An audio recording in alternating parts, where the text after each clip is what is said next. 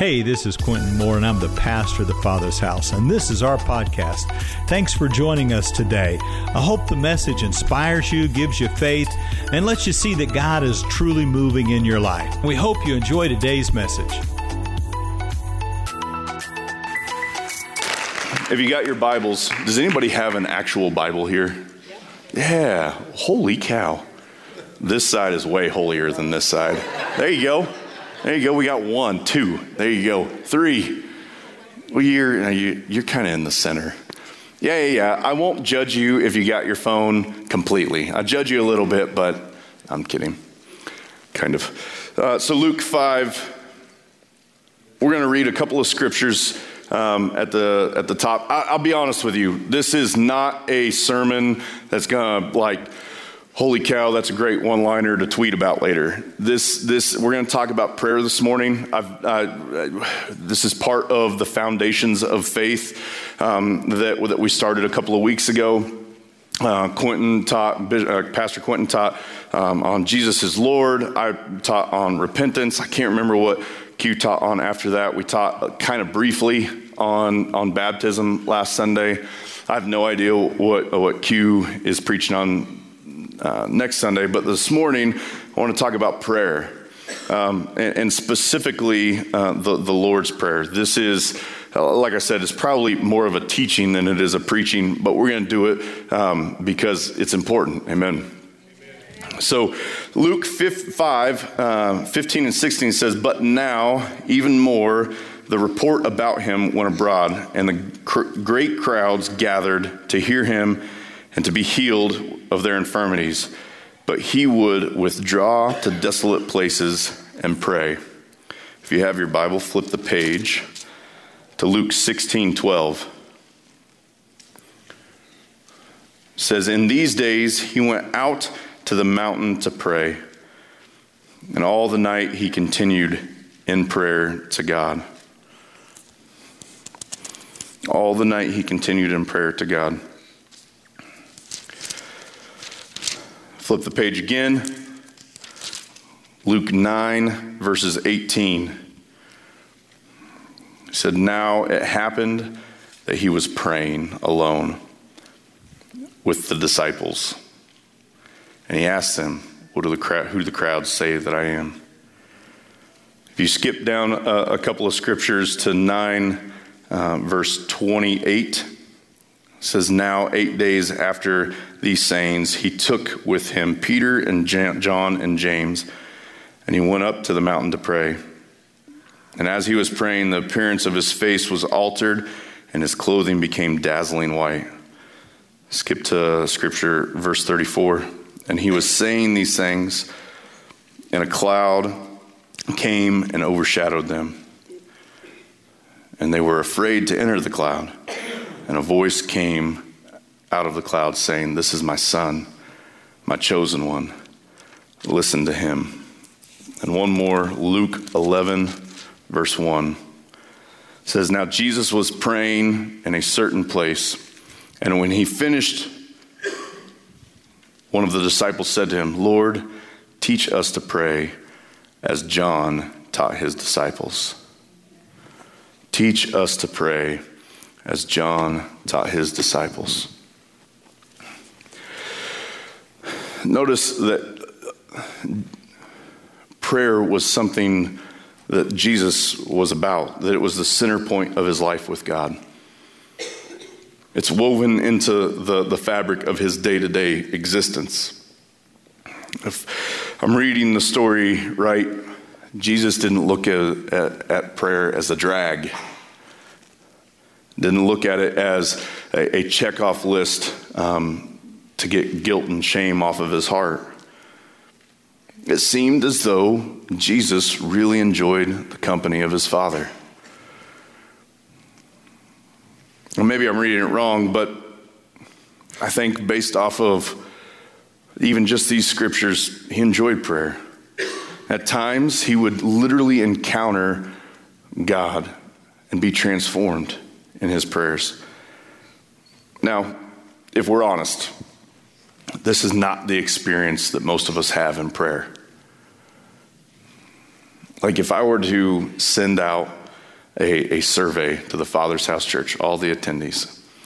And the, it was like one simple, easy, one, one question survey. And that survey is Do you think you're killing it in your prayer life? And by killing it, I mean like good. Do you think like you're just on top of your game when it comes to the prayer life? Like, you just you and god you just you got a connection and it is amazing. You don't need a teaching series on prayer. You don't need to read a book about prayer. Like you and and and god are just perfect. My guess is that the majority of us would not check the yes box to that if we're being brutally honest most of us our prayer life doesn't feel any way at all. Like, if anything, it, it, it, feels like kind of boring, right? Compared to like Netflix and Disney Plus and HBO, Hallmark. Lost me on that one, Ann, sorry. It feels kind of a, a bit of a drag, right? Like, like it's some religious guilt or duty or obligation. And and some of us are like, you know, when when you finally work up the the the amount of strength to pray, like you haven't prayed in days and so, or you haven't prayed in weeks, maybe who knows, and you're like, I've got to fit all of this prayer into one prayer, right? And so you start praying, and like you're praying for everything. You're praying for this person and that person. You're praying for the anointing here and for healing there, and you're praying that these eyes would be open and these eyes would hear, and you're praying for the anointing of your home, and you're praying for the vehicle to work, and you're praying for all this stuff, only to get done and realize you've only prayed like a minute and 32 seconds. You're like, okay.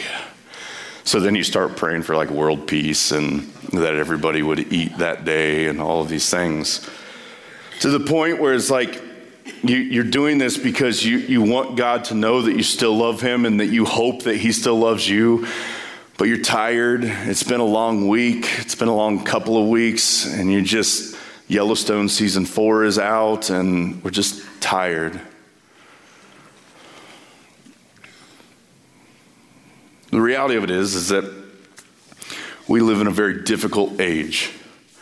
And these, these feelings that we have about prayer um, we live in a very difficult age to pray consistently for, for lots of different reasons. One of them being the, the, the digital distractions, right? Like, there are companies that spend billions of dollars every year on marketing to distract and addict us. Like, we have these, these phones. I had a phone. I don't know. Do you have my phone? Can I have that phone? Let me see that phone. You have all these phones, right? These little computers in your hand, and it's like, you know, you pay for the iPhone or whatever phone you have. Eh, but this phone doesn't work for you, it works for some company in Silicon Valley, right?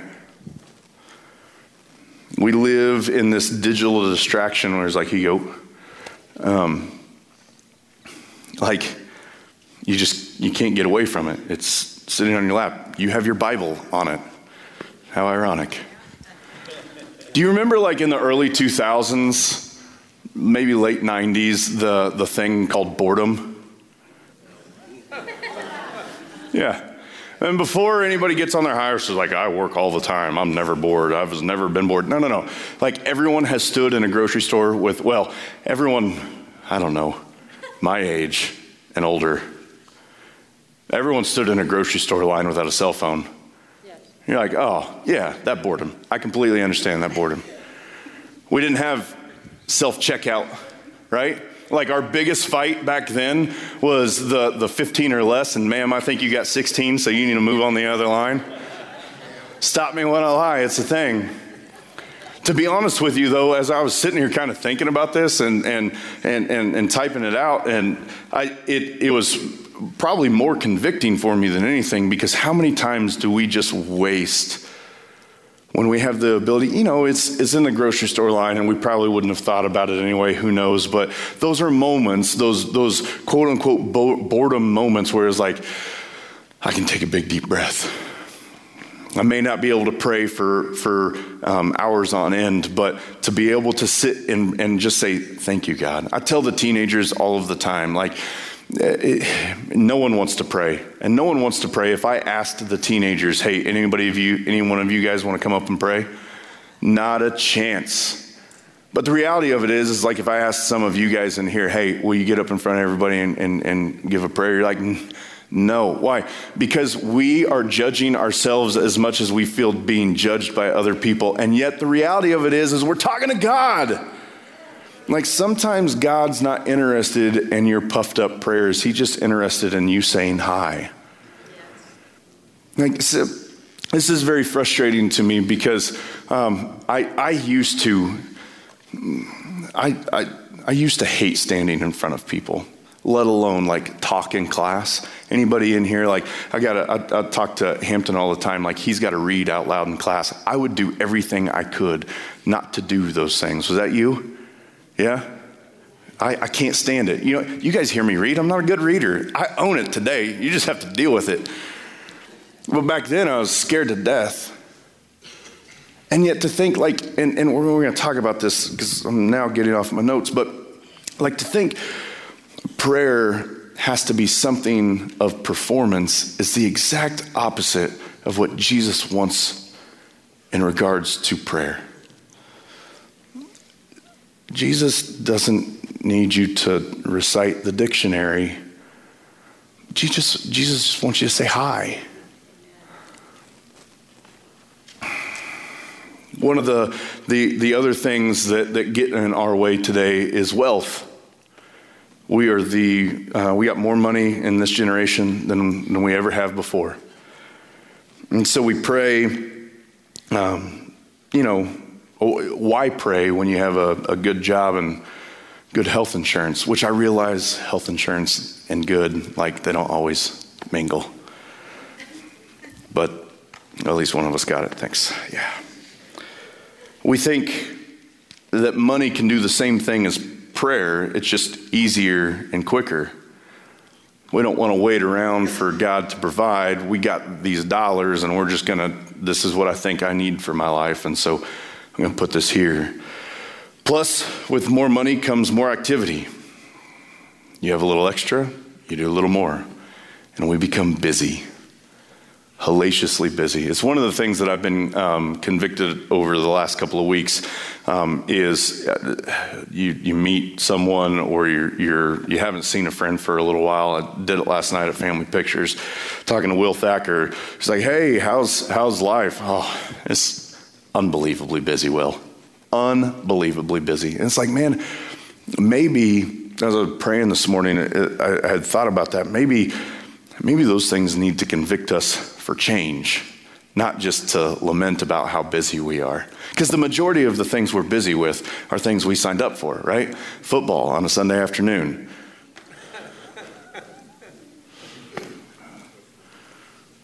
High schools infuriate the snot out of me these days because it's like, oh, we're just going to schedule something on Wednesday night at 7. Oh, cool. Because Bueller Singers is important over your faith. Fantastic. I got feelings. Sorry. One of the other things, secularism. Secularism is in the air we breathe today. And it is unfortunate. The unfortunate part about it is, is that we are surrounded by it in such a way that it has created cynicism in our own hearts. You ever feel like when you pray, it's like it's just a shopping list to the air, to the sky above, right? Like it's it's just this this shopping list that I'm not saying everybody's prayer life is like this. Uh, that's that's not what, what I'm saying. But what I do think is that prayer has a tendency to be a weak spot in our relationship with Jesus. And yet, it's supposed to be the most important thing we do in our relationship with Jesus. It's more important than reading the Bible. It's more important than coming to church. Your relationship with Jesus and how you communicate with Him is of utmost importance. When you think about it, what, what comes to, to your mind when you think of prayer? What is it? It's, it's a, a prayer is talking with God.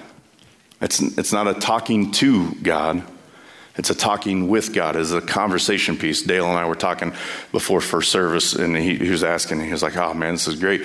The, just to understand that there is a, a talking back and forth. I tell the, the teenagers on a regular basis, um, you know, just what does it mean to be in relationship with God? It means to, to communicate. It means to talk. And so I talk about um, having you guys been married long enough is like you get on the phone with your wife and you know immediately whether or not she's having a good day or a bad day. Oh, 100%. Yeah. I saw one hand, saw two hands. Thanks for being honest. Yeah. Adam's back there like, oh, I got an itch. Yeah. Yeah. You are in in conversation with God. Prayer is the practice, but with all practices, it's, it's, it's a, a means to an end. You don't pray to pray, you pray to commune with God. You pray to be in, in relationship with God. Prayer is something we have to figure out. And the best prayer I know, the best person to look at I know, is not Bishop Quinn. It's not Grandma Cindy. She's a good prayer. It's not Steven Furtick. It's not the Pope. His name's Jesus. The best prayer I know is Jesus. And so when we look at the scripture back at, at, Luke 11, verse 1, it says, Now Jesus was praying in a certain place, and when, when he finished, one of the disciples says, Lord, teach us to pray. What's interesting about this question is there's four disciples, or, or not, excuse me, um, four Gospels Matthew, Mark, Luke, and John. And Jesus does some really great things through both the, all those scriptures, right? Like you see Jesus heal um, the, the, the sick, um, heal the lame. Like one of the, the more impactful scriptures for me over the course of the last couple of years is like Jesus um, healing the paralytic. Like, can you imagine? The disciples are sitting there watching this dude um, be lowered from the ceiling, placed in front of Jesus. Jesus talks to him and he gets up and walks. these disciples are, are hearing Jesus' sermons, like the Sermon on the Mount, that, that changes people's minds in, in crazy different ways. I've never heard Jesus, he, you see Jesus do all of these things. These disciples see all of this, and not one time do they ask, Hey, Jesus, can you teach me to pray like that? I, I, told first service in 2015, um, beginning of Advent, it was the first time I ever preached in the main sanctuary. And uh, you know, just thinking uh, uh, about this, like I that that I was scared out my mind to stand in front of you people. Uh, we, were, we were talking about this um, this last weekend. Like when I first started preaching on a Sunday morning, we would have quote unquote camo Sundays. Do you guys remember that? Like we only did it like two or three times, but it was you guys' way of rallying around me and saying, "Hey, FYI, I love you. Good job." It was really awesome. And another story or another another another Sunday morning, but I, I, I, remember going to Quentin and I was like, buddy, I got a degree in psychology. I have no idea anything about hermeneutics. I have no idea how it is that I'm supposed to go from point A to point B, and I don't know how to speak in front of people. I know how to speak in front of these guys because I can be authentic with these guys and they love me. I can be authentic with you and you judge me.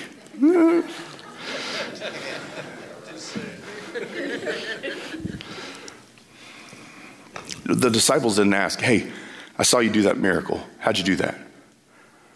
I, I, I saw the, a, a lady with an issue of blood touch the hem of your garment. You didn't even touch him. How did you do that? The disciples weren't interested in that.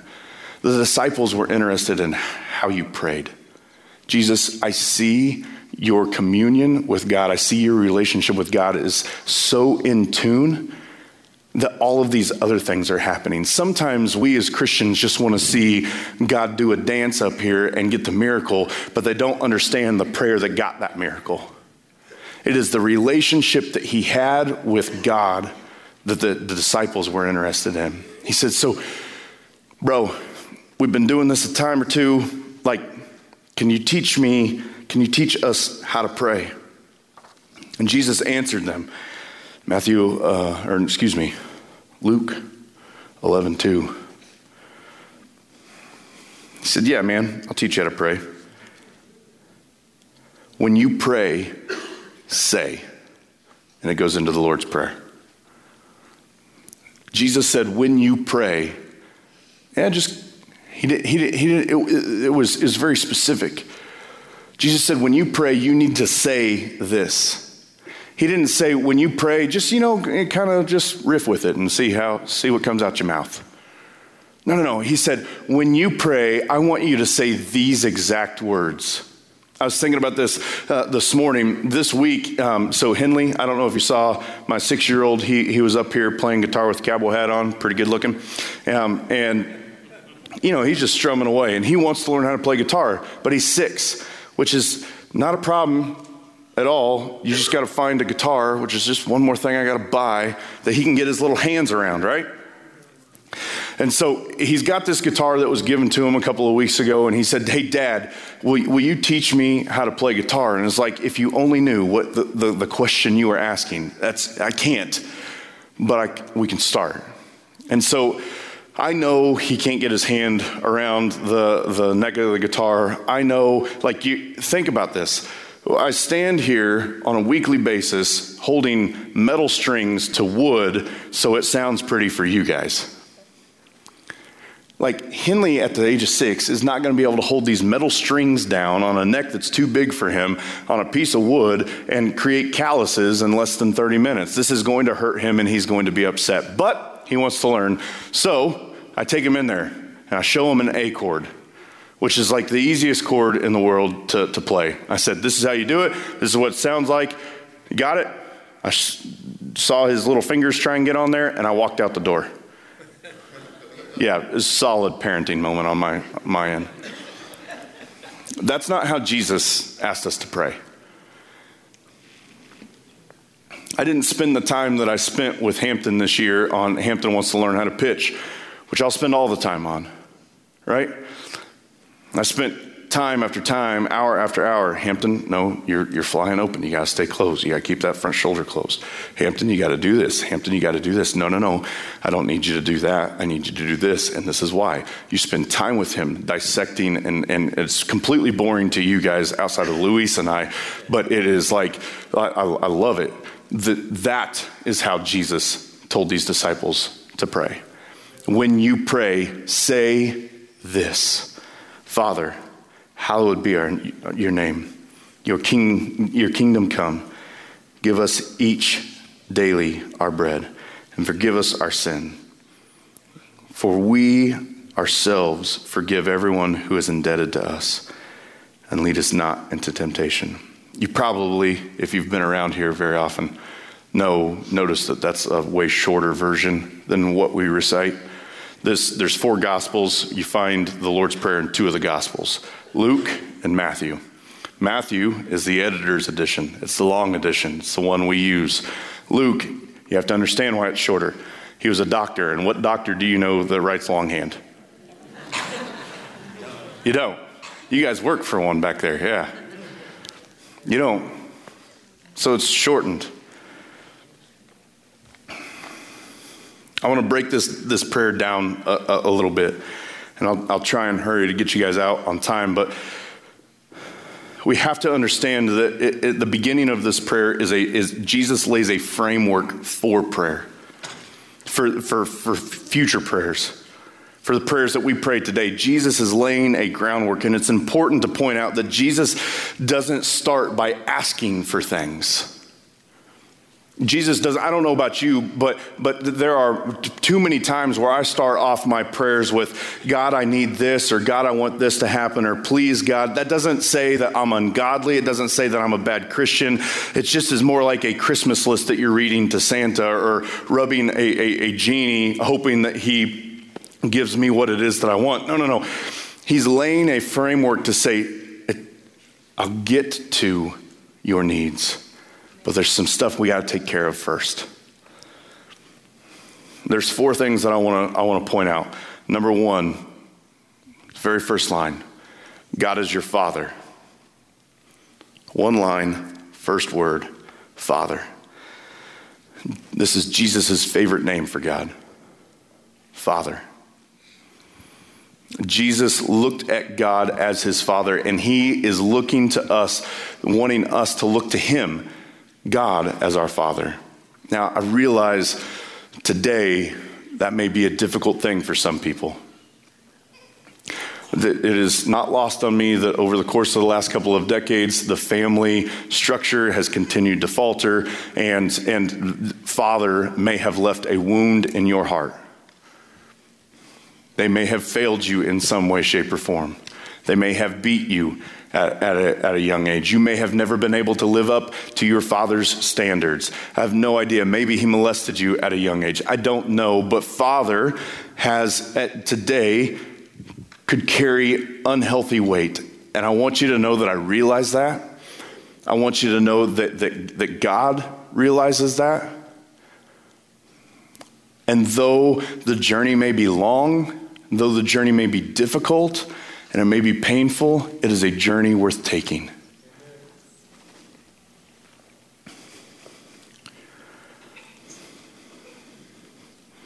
Father, the number one thing you need to know about prayer is that God is your Father. I think what Jesus was getting at is that how you perceive God will make or break your prayer life. How you perceive God will make or break your prayer life. There's a, a, pastor named Jon Tyson out of New York said, said this about prayer. He said, Unless you break the strongholds of false images of God in your mind, you'll never be drawn to prayer. I'm going to repeat that line. Unless you break the stronghold of false images of God in your mind, you'll never be drawn to prayer. The angels have been locked in a room with God for thousands of years, and they still haven't gotten past the word holy. Holy, holy. If you're bored with God, you may be the person who's boring. Or it could be just that you're distracted by trivia in our culture. When you break through the boredom, you'll be drawn to the glory of who God really is. So think about it. What is your view on God? Do you look at God as a grumpy old man in the sky, upset with you because you haven't prayed this week? Do you, do you look at God as the CEO of the universe um, and we're just little peons and why would he want to have a conversation with me? I mean, if that's your view of God, why would you want to pray? I completely understand why you wouldn't. How you see God is important. If you see God as your father, though, I've got five boys in the house one that's getting ready to move out, one that's talking over there and not paying attention.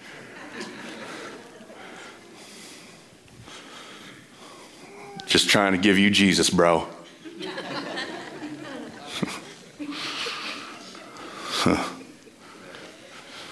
Still going to break that neck. Prayer, prayer, prayer. No, I got, I got five boys who I, I would not profess to say that I'm the best father in the world. I don't have fatherhood down. If you do, talk to me afterwards. I could use some tips. But they seem to like me, and Heather continues to ask me to come home. So I must be doing something okay. I love my children, and I have a great relationship with them. When I come home for a long day of work, just uh, just not too long ago, I came home from a, a trip in New Mexico. I was gone for a, a, period of days. That doesn't happen very often in our home.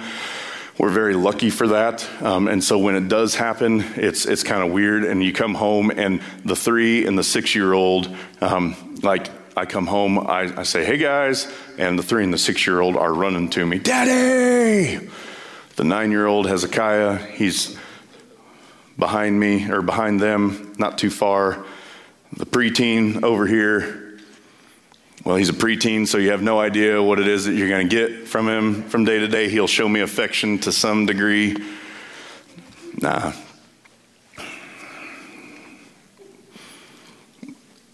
They know that I love them, but more than that, they know that I like them. And so they want to spend time. They want to do things together. I'm very grateful for that. They want to do all of the things, actually. Hey, Dad, can you teach me to hunt? Can you teach me to fish? Hey, Dad, can, can we play basketball? Can we play baseball? Can we do this? Can we do that? Can you teach me how to play guitar? Dad, can we get a new four wheeler? Can we get this? Can we get this? Can we get this? To the point where it's like you want to look at him and say, Do you think that I'm made of money and sin? What? What is the problem? But no, they have the ability, we've created an atmosphere where they can ask questions, where they feel free to ask the questions because they know their father loves them and their father has the best intentions for them. And Jesus is sitting here saying, I need you, I want you to look at God as your father because he is a good God and because he has the best of intentions for you. Number two, God is as close as the air up against your skin. Our Father, who art in heaven. He's as close as the air up against your skin. Here's the problem we think of, of heaven as like, depending on when you grew up, I would assume uh, has a, has a part to play in it, but like, I think of heaven two different ways. I think of heaven with like streets of gold, right? Because it says it, and and mansions. But then you kind of start to like wonder what how big those mansions are. I think of mansion and think I don't have the ability to afford one of those, so why would one be given to me? And you know, like Michael W. Smith and Chris Tomlin and Steven Curtis Chapman, they got to be playing over the whatever because we think of heaven as this place that we go to when we die. But the, the, the literal trans- translation is ouranos in the Greek, and it says, um, which means the air in the sky. So think of it this way when you hear that, our Father in heaven, think of it as our Father in air. Everywhere we go, there is air. We teach you guys all of the time. I've said it multiple times this morning that we believe that God is with us.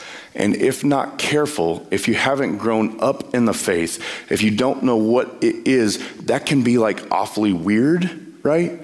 God is here. I don't, I don't quite understand that. Until you understand what this is saying, Jesus is giving us a framework for prayer. I need you to understand that He is our Father, and I need you to understand that He is with us now, as close as the air up against your skin. We sing that song, um, Great are you, Lord. It's your breath in our lungs. It now takes on new meaning.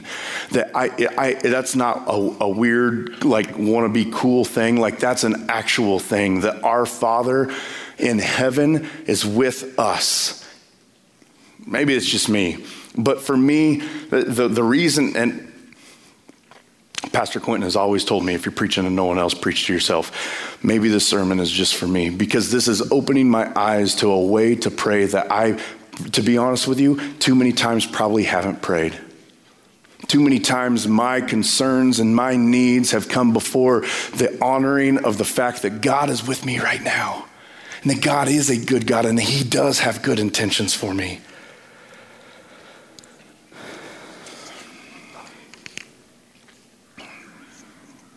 Number three, the primary goal of prayer is joyful, worshipful enjoyment of the Father's company. Our Father, who art in heaven, hallowed be thy name. Another tricky line, um, because we don't really use hallowed very much, right? Like we did family pictures last night. I think I've said that like 10 times already. So um, I didn't look, Heather looked good because my wife's hot. Yeah, she is. I don't know who said that, but you back off. Hey, bro, don't don't raise your hand. That's mine. Old pink shirt back there is like, I don't know what I do, what I do, what I do. No, I'm kidding, man. I'm kidding. Kind of. Um, anyhow, what was I saying? So, hallowed be thy name. I didn't look at Heather and say, hallowed be your outfit, dear. no, I didn't. But what does hallowed mean? It means to set apart as holy. To set apart as holy. But what does holy mean? We have to understand we have a moral word for holy, that people live a holy life. And while that is true, both in the Hebrew of the Old Testament and the Greek of the New Testament, it's not just moral, it's about being good and beautiful and true. It's about being unique and special without parallel in the universe. He is unique. He is good. He is beautiful. There is no one other like God.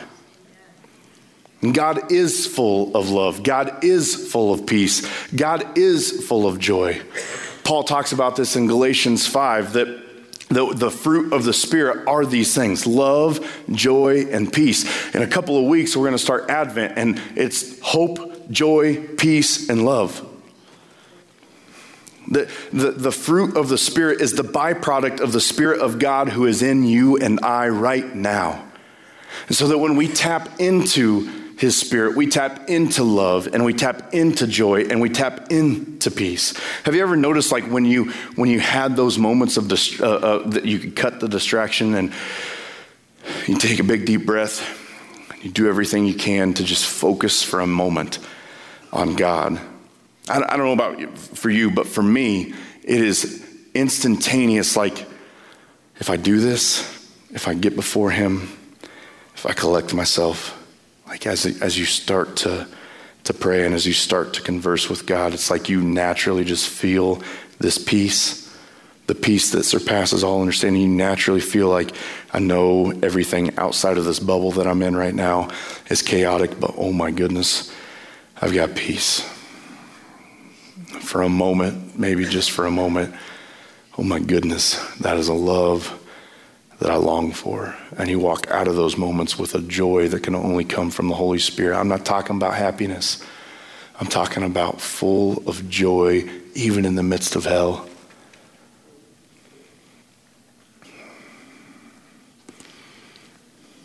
The reality of it is, is that a lot of us feel disconnected from God. God has never left. God will never leave. God is the same today, yesterday, and forever. So if you feel disconnected, then maybe it is us that have disconnected. And for whatever reason, I'm not here to judge, I'm not interested in, in that. I, I struggle with the same thing. I, I, I told first service, um, I've, I, just in a moment of transparency, that there was a time in, in my life not too long ago where I feel I felt so disconnected from God. Like, you ever you guys ever go through a tough spot? Maybe I've already asked this question. You guys ever go through a tough spot and you're like, like the the thing you do is push God away? Just me? Cool. I was diagnosed with cancer, and I wanted to not have anything to do with God. Not because I was mad at God, not because I felt like, FYI, God doesn't give you cancer. No. I don't know if you think that, but it's not a thing. And if you need to have a conversation with me afterwards about it, you can. God doesn't, God doesn't give you Alzheimer's. God, God doesn't give you pancreatic cancer. God doesn't give you ALS. God doesn't give you depression. God's not a God who's interested in seeing whether or not, hey, so I'm going to give you this this test and just see whether or not you have the ability to deal with it. And depending on how you deal with it, depends on how much I give you. That's not the God. It's not the God I'm talking about. But I, I was very disconnected from God. I was struggling. I was hurt. I didn't understand my mortality was I was, I was facing it. We all, you may not have been diagnosed with cancer, but your reality is your reality just as much as it is for me. So your struggle is as big. I'm not trying to pull the cancer card. I sometimes hate talking about it, and yet it's the easiest thing for me to say, listen, I struggle with being disconnected with God too. And everybody who ever has stood in this pulpit or any other pulpit in this world has felt the same way. It is our job to refocus and say, God, I'm sorry. Father, you are good. Father, I know you have the best intentions for me. Father, I know you're close, even though I am in a very lonely spot. Father, you are holy. you are set apart.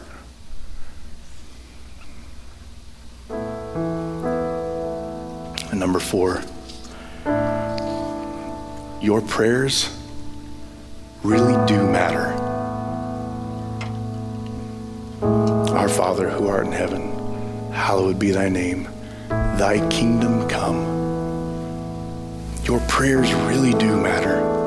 I have no idea what your prayer life is like. If you if you've ever been like me at some point in time in my life, I have thought that it doesn't matter what I pray because it just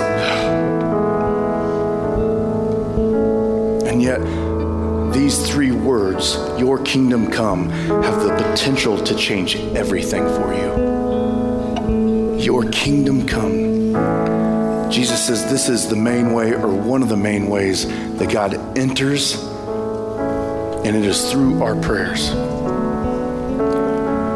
Jesus genuinely believes that our prayers change our reality. If we're honest this morning, I would assume some of us in here probably don't necessarily believe that. But it's true. It's true. Our prayers really do change. I, I, we, we, we don't believe it for a handful of reasons. And we, we do a good job of even spiritualizing it sometimes. It's like, well, God's in control. Or yeah, everything happens for a reason.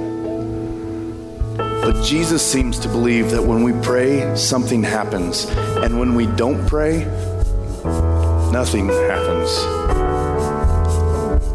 Our requests to God, like there, there's a difference in our atmosphere. And God's response to us, God's response to our prayers, they're not a charade. So when you pray, you need to understand that your reality is changing. One of the best ways I think to kind of think about this is like when we we pray, we come we come before God and, and we ask Christ into our hearts and we expect instant change from everything the changes that you hoped for, all the changes that your family hoped that you would change, like all the things, right? I prayed the, the sinner's prayer and I prayed the prayer of salvation, whatever it may be. And you expect everything to change, and everything did, but because it didn't look like you thought it was supposed to look like, you just, oh, there's one unanswered prayer, but God starts in your heart. Because out of your heart, flows rivers of living water. This morning, I want you to understand that your prayers change your reality. Your prayers change your reality, and, be, and it is because you have a God that is a Father who has the best of intentions. A God who doesn't sit from a cloud looking down on you, but walks with you through the valley of the shadow of death. Who is holy, holy, holy, holy, set apart like no other, and who believes in you. He believes in. You may not believe in yourself. I could preach that message for the rest of my life. But He believes in you. So when you come to Him, your reality does change. Stand with me. Hey, I hope the message truly inspired you today. If it did, do a couple things for me. Subscribe to our show, and it'll just drop right into your feed, and you can stay current with all that we're doing. The second thing is, is if you've been impacted by this ministry, you can click the link right there in front of you, and you can become one of our givers, and that'll help us to keep spreading the gospel and the good news around the world. Everyone needs to hear the good news right now, maybe more than any other time. So God bless, and I'll see you next time.